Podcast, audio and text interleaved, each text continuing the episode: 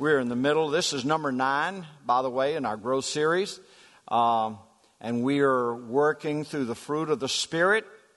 And today, we're actually going to finish the growth series next Sunday morning. Uh, we're going to conclude it. It'll be 10 uh, messages in all. And I was going to conclude it this morning, but as I began to prepare and look at the fruit of faithfulness, I just felt like the Spirit of the Lord said, preach just on the fruit of faithfulness today. And then we'll conclude it next week with the fruit of gentleness and self control. So we're, we're going to finish this whole series. Uh, how many of you enjoyed the growth series? The Lord has spoken to us, it's been good for us. Uh, actually, one of the things that we would like to do, we'd like to develop a workbook uh, to go with this series uh, so that we would be able to have the video and a workbook and maybe even a teacher's work workbook, and we would be able to make that available for people, maybe even people at other churches, to be able to have a good, solid, foundational type series that they could be able to teach in their church. That's one of our hopes that we can do with this series. So, we're, we're talking about the fruit of the Spirit, and we want to deal with the faithfulness. Just think about faithfulness just for a moment. God calls you and I to be faithful. But here's the problem by nature, we are not faithful. In our old nature, it's not faithful. And the reason is our old nature is selfish and self centered, self serving. We want what we want. And so what happens is that because our old nature is self serving, then we do things as long as it serves us. And then as soon as it gets tough or difficult or uncomfortable, then it's no longer serving us, and so we're ready to quit. But when you're faithful, you do it even when it's uncomfortable because you have a new purpose and a new meaning behind what you're doing. So, what would be a good definition of being faithful? Well, faithfulness, it means enduring to the end, it means never giving up, remaining consistent, and being faithful no matter what. And what do we know about the Lord? Well, look if you would to 2 Timothy chapter 2 verse 13. I love this. It says, "If we are unfaithful, he remains faithful." For he cannot deny who he is. And what he's trying to tell us is that this is who God is. This is his nature. He is a faithful God. And he can't be unfaithful. Now, a lot of times people say, well, hold it things happen in my life that I didn't like. So, how are you saying that God is faithful? You know, He has never broken a promise. He has never broken a promise. But we have to understand what His promises are. He didn't promise that you wouldn't go through some difficult times. In fact, He said, unfortunately, in this world, you will have tribulations. How many of you fulfill that word? yeah, that's not a hard one to go to, to fulfill. In this world, you will have tribulation. You will have, will have difficult times. But here's this conflict. The Holy Spirit, remember the fruit of the Spirit, if we abide in Him and, and His Word abides in us, as the Holy Spirit abides in us, then the fruit of the Spirit comes, comes in our life. It's not something we're having to make happen, but the Spirit of God produces fruit. Now, I want us to go back and look at the difference between the works of the flesh and the fruit of the Spirit. We're working from Galatians chapter 5. We're going to go from verse 19 down to verse 23. Now, the works, notice it's works, and the fruit of the Spirit produces fruit. Now, the works of the flesh are evident, which are adultery. Everybody knows what adultery is. Fornication, kind of an old fashioned term for the New King, it means sex outside of marriage. Uncleanness, lewdness, all, that's kind of, those, are both, those are both general terms for sexual immorality of all kinds.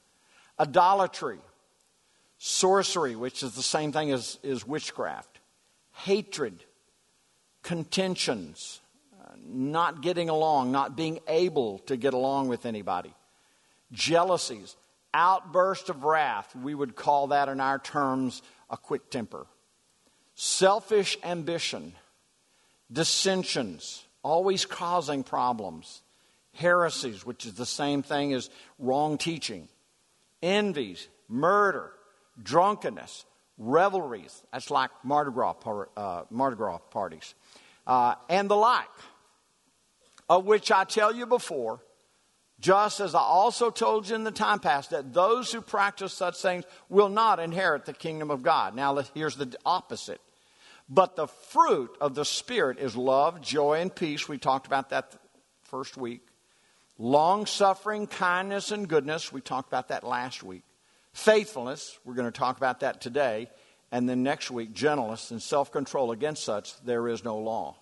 So these are the fruit of the Spirit. But did you see the difference? The flesh produces what? Works. The Spirit produces fruit. Works means it's all of us. Fruit is produced by the Spirit. And fruit is good, it's beneficial, it's helpful. It helps give life to others and to us. But works are something that we produce of our own nature, our old selfish nature. And the more you abide in His Spirit and His Spirit lives inside of you, and we grow, then the fruit of the Spirit comes evident in our life. So let's talk about eh, faithfulness. And you know, one way to look at this is sometimes you have to identify what are the what I call the enemies of faithfulness. What is it that stops faithfulness from happening in our life?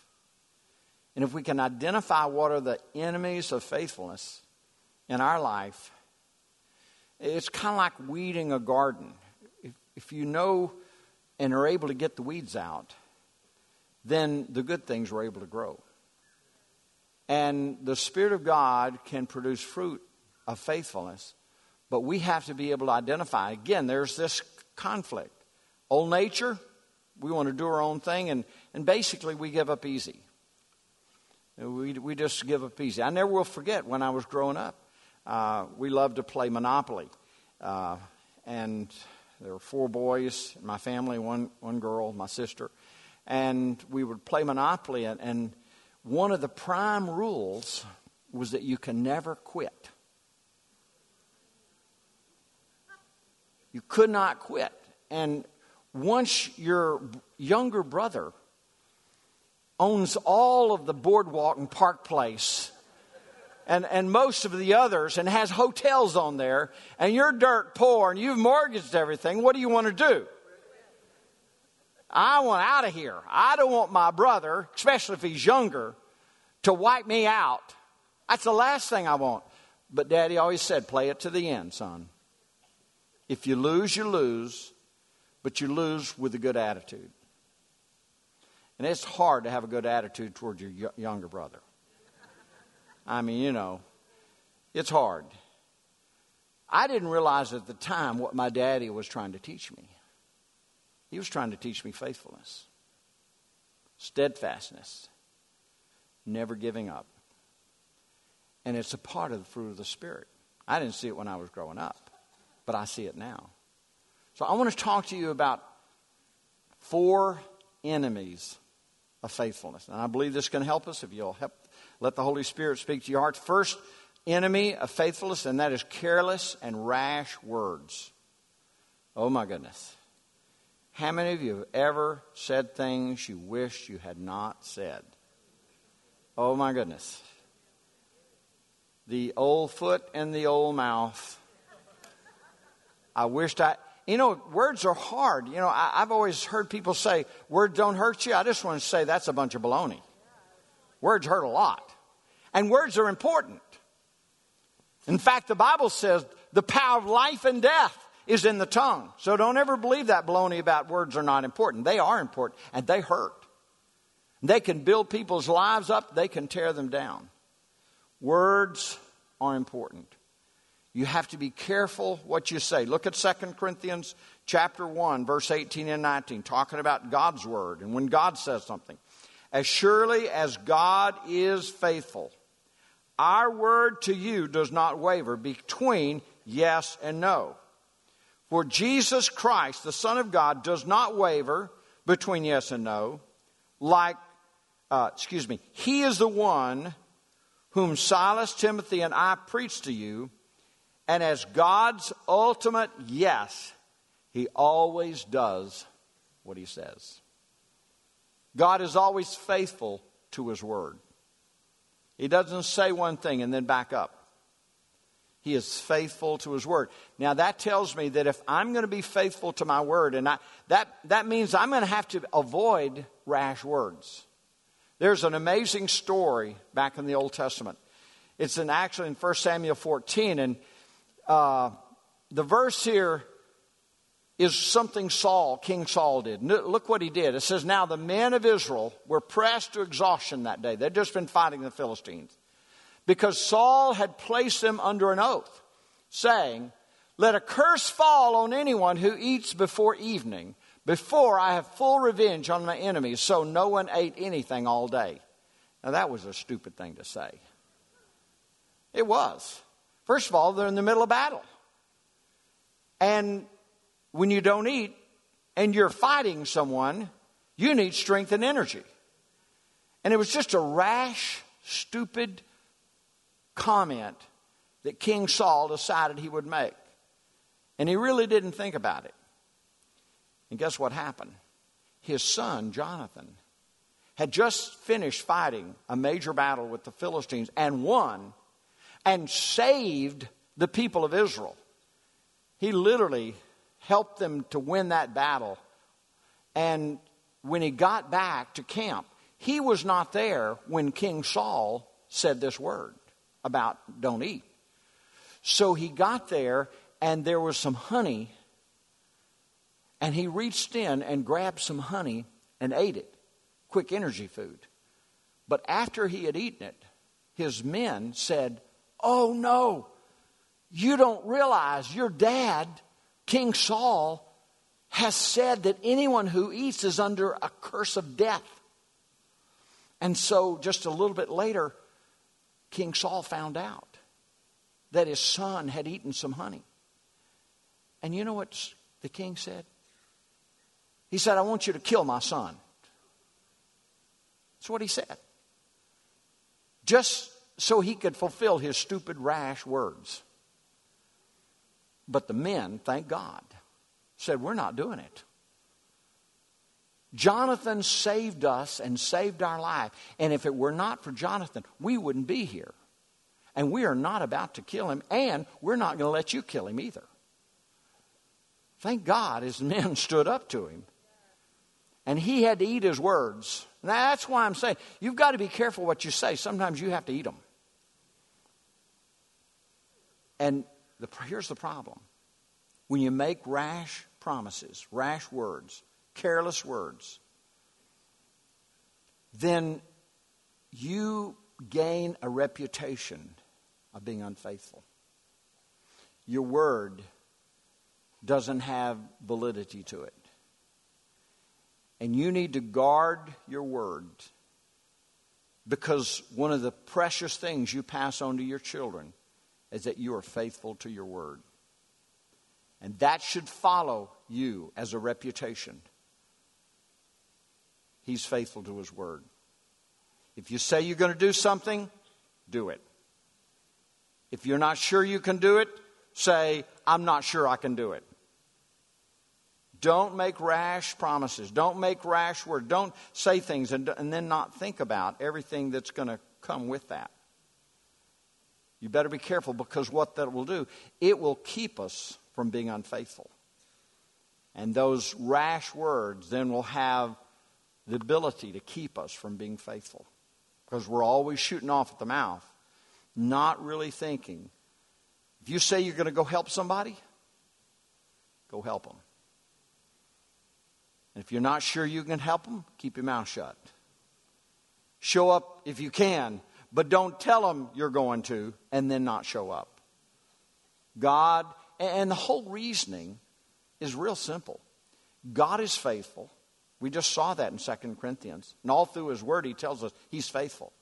And we are representatives of the Lord.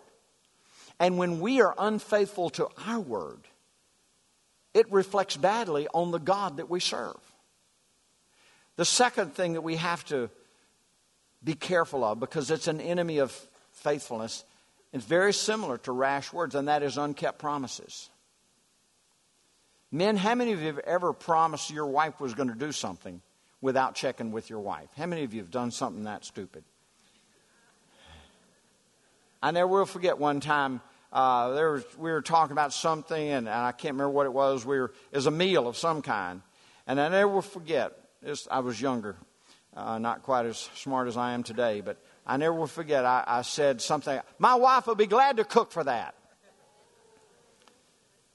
And they all, I remember they said, Are you sure? Oh, yeah, she'll be glad to do that. And so when I got home, I said, Sweetheart, guess what? I told the men that you would be willing to cook for that. You know what she said? Good luck. I hope you can cook. I said, You can't help. She said, If you had asked me, you would have known that I already have something scheduled on that day. I can't do it. I said, What am I going to do?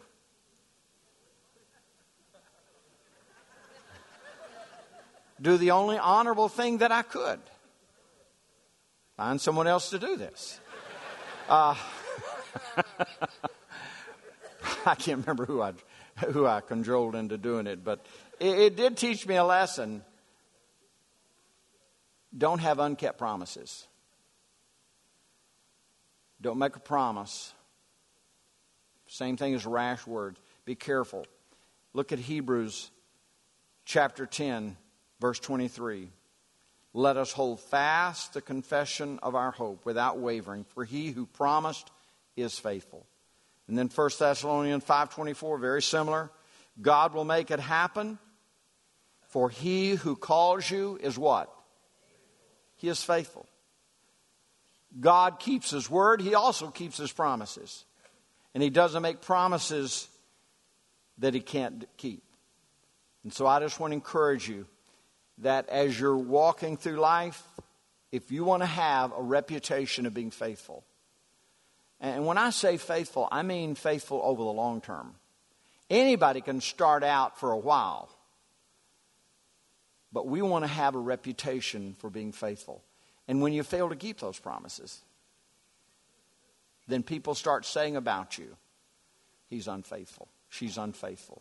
Well, why, why do you say that? Well, they promised they were going to do this and they didn't do it. I know Miss Matheny, uh, when we got over to Africa one year, uh, she, she brought all of us missionaries aside and she said, Please do not make any promises to any of these pastors over here and then don't keep it because it, it reflects badly on the ministry, it reflects badly on you. So don't say something and casually, oh, I'll do this, I'll do that. You know, oh, I'll keep in touch, I'll send you an email. She said, don't do those things unless you're willing to do them. And again, it, we may be sincere. And you can be real sincere when you make a promise. But if you don't keep that promise, it still breaks trust. And I just want to say this for husbands and wives here today your relationship is built on trust. Be careful. Because if you have a husband or a wife and they keep break, making and then breaking those promises, it's going to be hard to have trust in that relationship. You need to keep your promises. It means you have to be, weigh those promises carefully. Can I fulfill that? Can I do that? So Unkept promises is an enemy of faithfulness. Third enemy of faithfulness, accumulated offenses. Oh my goodness. Accumulated offenses. Something happens, someone disappoints you, someone says something, someone does something, and it's an offense. Have you noticed how everybody is getting offended at everything? My goodness. Every day we hear on the news how somebody's offended because you said this, or they said this, or they did this. Have we gotten so thin skinned that we, we can't even talk now? And accumulated offenses have a way of building up in our heart. And then what happens? Bitterness sets in. And that bitterness then, and this is what happens it taints your mind and your thoughts toward that person. And if you have a tainted mind toward that person because of those accumulated offenses, then what happens is you will start looking for problems. You will start seeing things that aren't really there. And this, this happens in a marriage relationship. In fact, it happens in any kind of relationship. And I just want to encourage you don't hold offenses, let them go. Let them go. They are not worth it. Look what, just a couple of passages. Look at Matthew chapter 13. Jesus is talking about the parable of the sower and the seeds. He says this Now listen to the explanation of the parable about the farmer planting seeds. The seed that fell on the footpath represents those who hear the message about the kingdom and don't understand it. Then the evil one comes and snatches away the seed that was planted in their heart. The seed on the rocky soil represents those who hear the message, and immediately they receive it with joy. But since they don't have deep roots, they don't last long. That's unfaithfulness. That's not being faithful. They don't last long. They fall away as soon as they have problems or are persecuted for believing God's word. The seed that fell among the thorns represent those who hear God's word, but all too quickly the message is crowded out by the worries of this life and the lure of wealth, so no fruit is produced. And that's what we're talking about is producing fruit. The seed that fell on good ground represents those who truly hear and understand God's word and produce a harvest 30, 60, or even 100 times as much as has been planted. Notice why he said they, some didn't last long, they didn't have very deep roots. And that's, in a sense, what we're trying to do in this series is we're trying to have a growth series so that our roots grow down deep. Where do our roots have to be? And our, root, our roots have to be in the Word of God. It is the only thing that holds us steady over long term. But when we don't have deep roots, we fall away quickly. Why? Because we get easily offended. And I just want to encourage you that the offenses that come, and they do come, it's impossible to go through life and not get offended. That's just the way life is. But you don't have to hold them. That's the key. You get offended at what someone does, you get offended at what they say, you get offended because they don't do this or because they do this, but don't hold it. Let that thing go and extend grace and mercy and say, Lord, I have been forgiven of much. I don't know why they did that. I don't know why they said that. But Lord, I just let that go in the name of Jesus.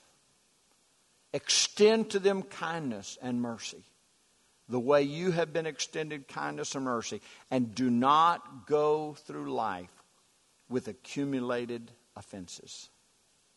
Because it is what will cause you to want to give up.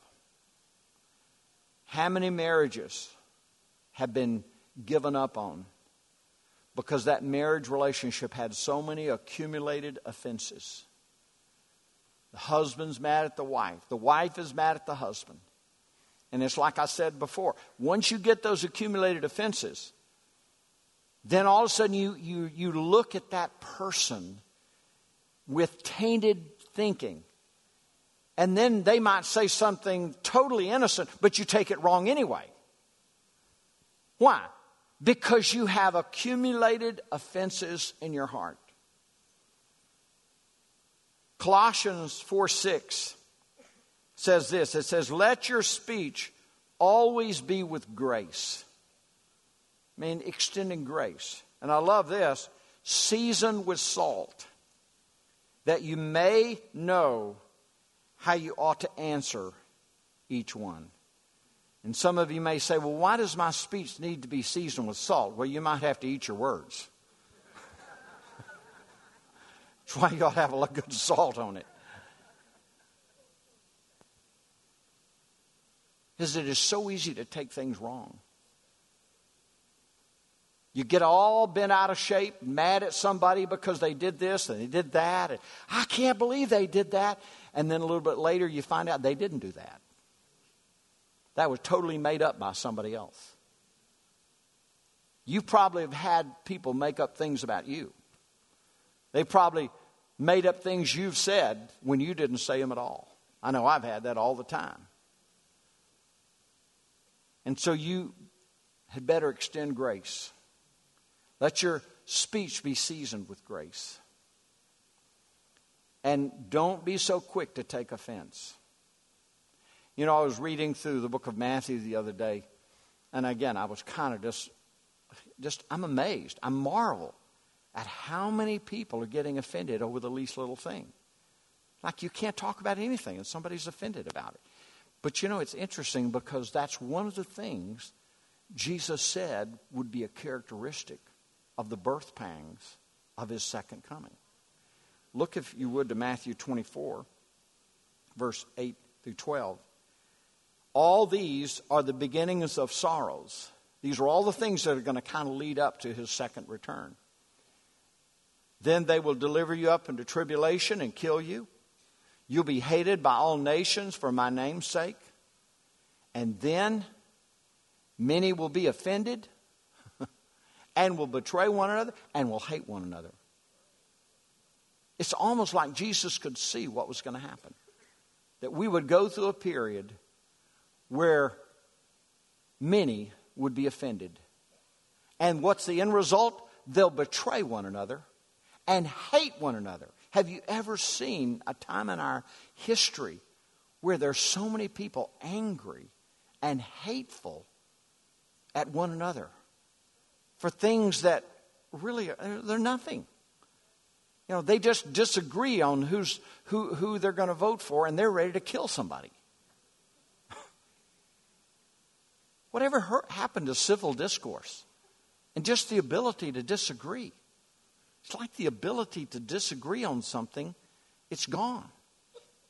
Used to, you know, you and I, we could talk about something, you believe one thing, I believe the other, say, well, we just disagree on that, and we go on. But now, it's like everybody wants to kill one another if they don't agree with one another. It's crazy. So, I just want to encourage you don't let offenses accumulate, especially in your marriage. But this applies to every relationship. Don't let them build. You get offended, get upset about what they do, you get upset about what they, uh, you know, what they didn't do. I, I hesitate to say this. I'm going to say it anyway. I hope I don't offend somebody again. I walked in, my wife and I walked into uh, Copeland's the other day. And we saw three or four people that we knew. You know, we had, you know, visited, went over and said hello to them and said, oh, this one. And then somebody came over to our table and was sitting there talking with them. So we finally were able to eat. And, uh, and then I get an, an email that afternoon. You walked into Copeland's and you didn't say hello to us. I can't believe a pastor like you is so self centered and no, no, no, no, no, no, no. I can't believe. Mad as a hornet. I wrote him back. I said, I didn't see you. I didn't tell him. I didn't know who they were. Uh, I mean, I didn't recognize the name. I, I just being honest. I didn't. Rec- I don't know everybody. There's no way I could know. I didn't want to tell him that. I just said, I'm so sorry I didn't see you. Um, you know, we just need to give a little grace and mercy to one another. And if you're here today and I'm talking about you, please forgive me. I, I'm assuming they got mad and left. I don't know. But if you didn't, please forgive me. But just, just, they're gone now. Oh, thank God. But just extend mercy. And not just to me, but to everybody. Just extend mercy. And the fourth thing that's an enemy of faithfulness, and that is a lack of contentment. A lack of contentment.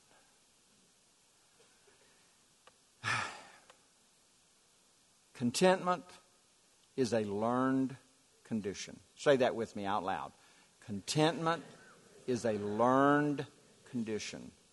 You don't just wake up one morning and somehow, boing, I'm so content. You don't get it by anybody laying hands on you. I speak contentment to you. It doesn't happen that way. How, how does it come? It's learned. That's what it tells us, Philippians 4:11. It says it this way, not that I was ever in need, for I have learned how to be content with whatever I have. I have learned. Things are going great, abundance, I learned to be content. Things are lean, bills are due, I learned to be content. Whether things are well or they're not well, I have learned to be content. It is a learned condition.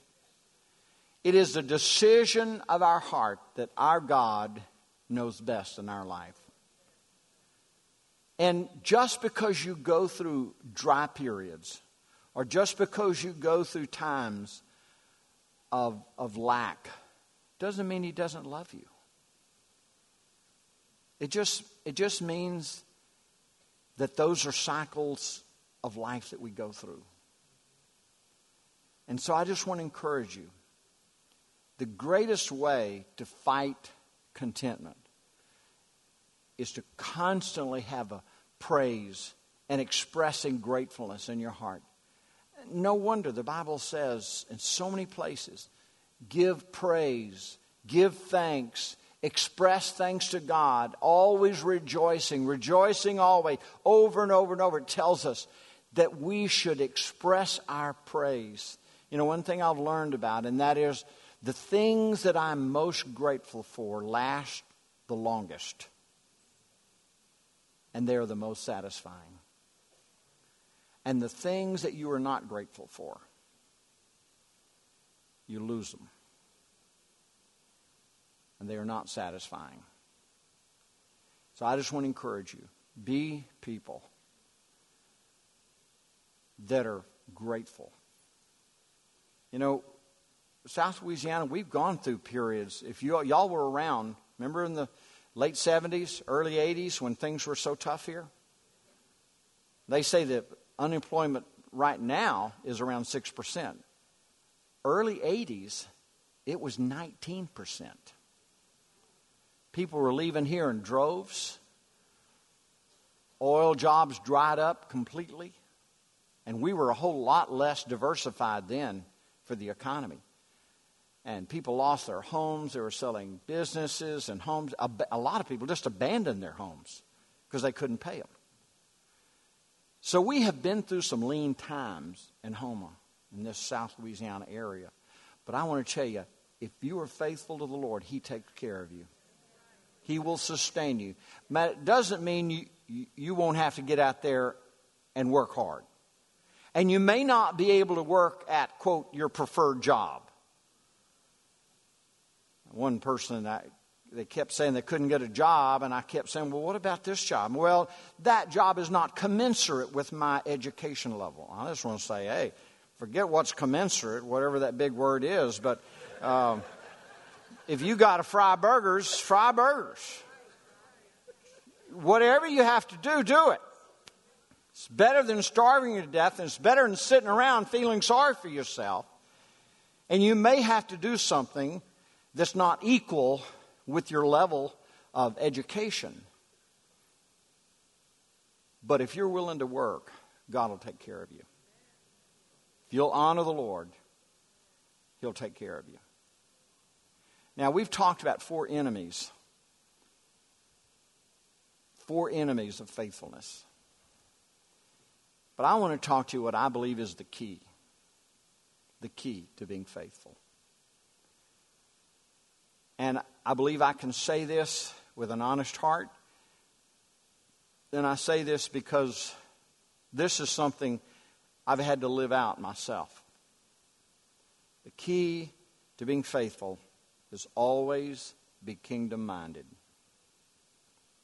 Always be kingdom minded. What that means, it means everything you do has to be done for the kingdom of God and not for yourself. You see, I've learned that the motivation of why you do what you do means everything. If you're doing something to impress others, you quickly burn out, you quickly give out, and you stop doing it. Because finally you just get tired of trying to impress people because they're not as impressed as you want them to be impressed. So you get tired. But if you do everything you do for the kingdom of God, then your motivation always comes from who He is and your praise and your honor to Him. And you want to bless the kingdom of God and you want to see the kingdom of God increase and you want to see people grow. And you know, being kingdom minded, it takes away the whole idea of worrying about particular churches. We want every church in town that names the name of Jesus to do well. There should be no competition within churches. Why? Because we all want to advance the kingdom of God. You know, when, when someone, and it happens, someone may leave this church and go to another church, they're not your enemy. You should love them. Be a friend to them. They're a part of you. You're a part of them just as much as you, they ever were. They're not a traitor now. They're, they're, just as, they're just going to a different church. You understand what I'm saying? You have to be kingdom minded. And that mentality allows you to be faithful over a long period of time. And we have said this hundreds of times. You know, we welcome lots of people to come to our church. We're glad you come. And I pray, kind of like what Tina said this morning, we want you to be a part of us. We want you to be a part of our family. But if you go and become a part of another family, another church, that's good too. That's not bad, that's good too. What's bad is when you stay home and you don't do anything to advance the kingdom of God. You know, you get offended at church in general and you just stay at home. That's not good. I had an unusual thing happen. This, I'm going to say it had to be at least 15 years ago. Can't remember exactly. Remember, we were back on Valhi. And uh, Remember, I had a little, if you remember when we were in Valhalla, we had this little tiny office in the back. It used to be the nursery. And uh, it was back there.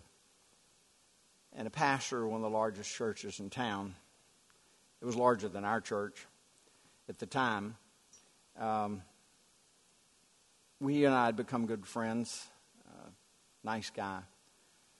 And so he called and said, Do you mind if I come talk to you? And I said, Sure.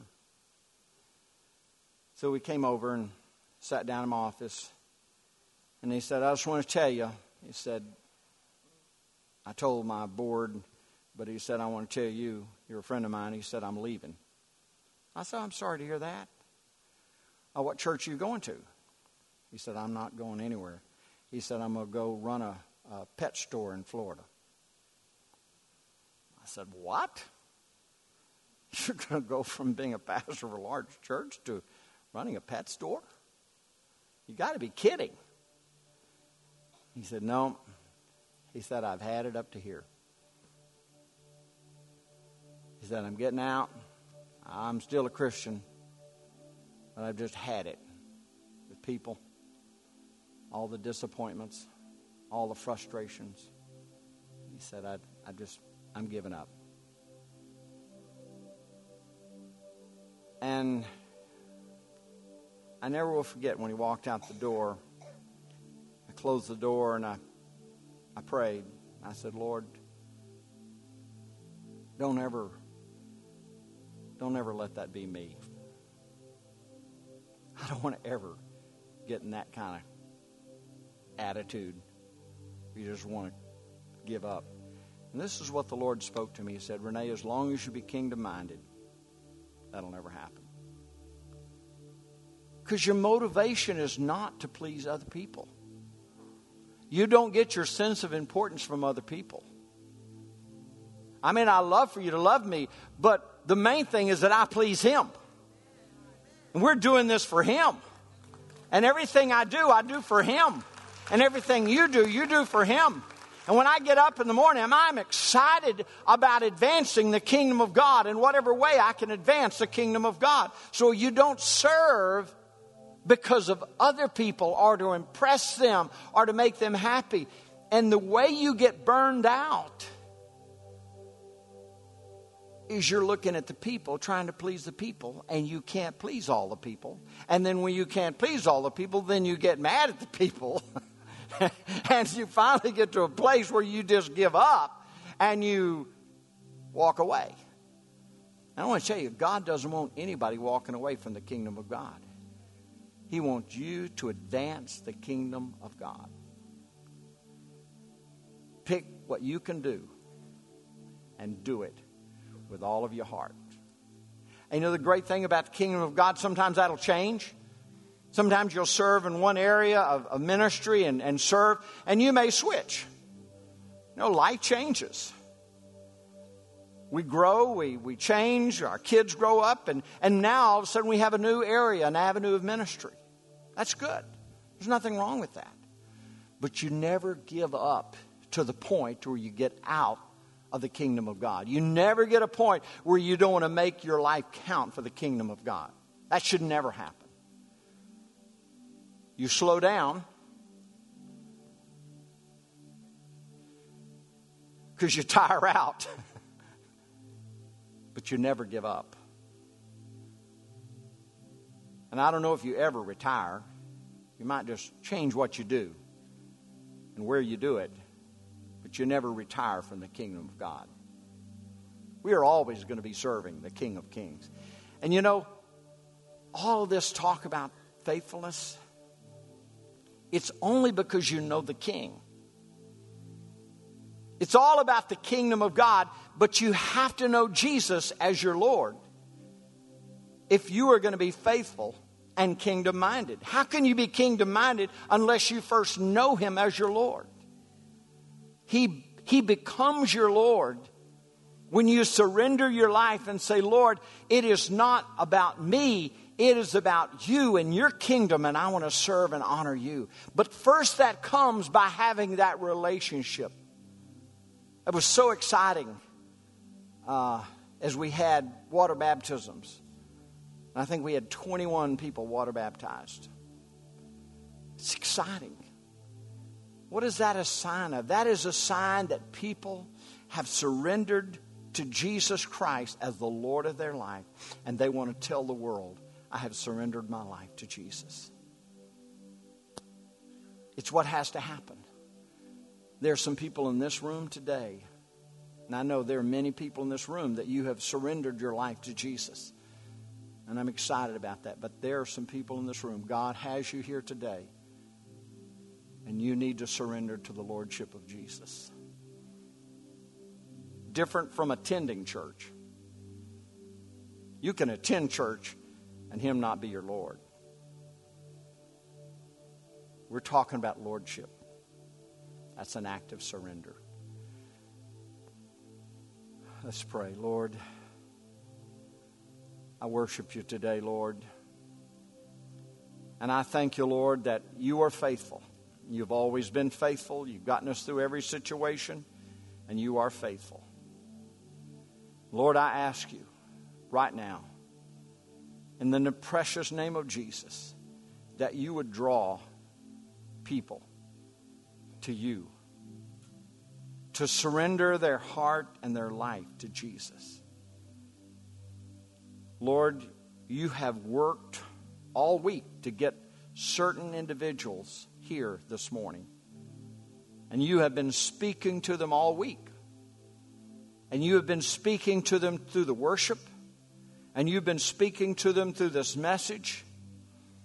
And right now, Lord, you are speaking to their heart that today they need to surrender their life to Jesus Christ, to be the Lord of their life.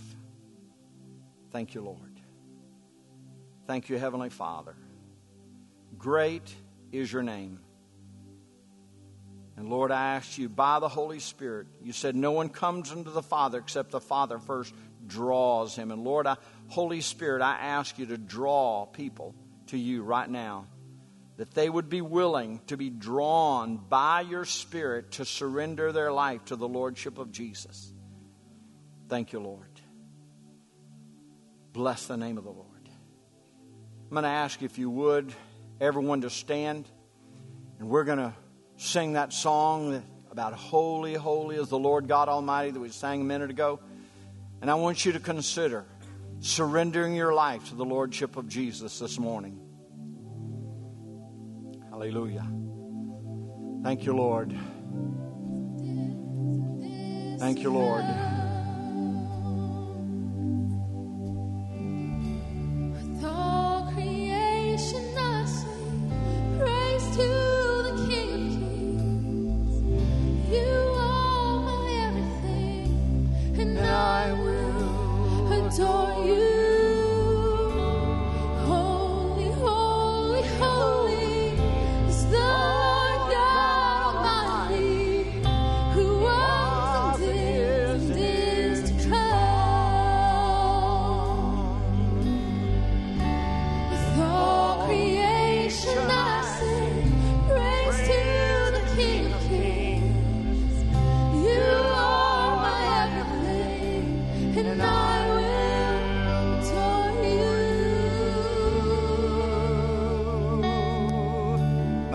Every person, if you would, to consider. If you've never done this before, I'm going to encourage you make your way out of your chair, meet me right here. You want to surrender your life to the Lordship of Jesus. God has some of you here this morning, and this is why you're here today. He's been speaking to your heart. I encourage you to come today. Make Him the Lord of your life. Would you come? Would you just come and say, Yes, I want to make Him the Lord of my life? Anybody? Anybody? Anybody else? Yes. Yes, young man. Come on. Anybody else?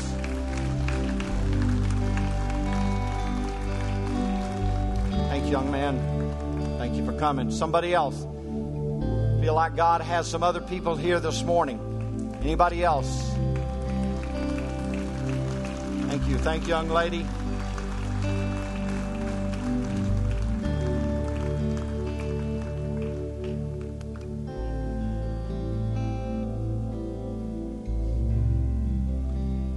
Going to do is we just want to pray. We're going to ask Jesus Christ to be the Lord of, of your life. That you, and this is a surrender. This is a surrender to His Lordship. To say, Lord, I want you to be the Lord of my life. Okay? You want to pray? You, you willing to pray that? Pray with me. All right. Good. All right. Let's. If y'all would just stretch out your hand, if you would, let's pray out loud. Heavenly Father, in the name of Jesus. I surrender my life to you, Lord. I declare Jesus Christ as the Lord of my life. I acknowledge I'm a sinner. I've fallen short. I cannot save myself. I have messed my life up. And I ask you to help me, Lord. Fill me with the Holy Spirit. Make me a brand new person. In the name of Jesus, I surrender to you. Come in, Holy Spirit, and change me. Give me a new heart, a new mind, a new spirit, and make me a new creation in Christ. Thank you, Lord. I am born again by the Spirit of God. I will never be the same. In Jesus' name I pray. Amen. Amen. Amen. Praise your Lord. You know, that's the beginning.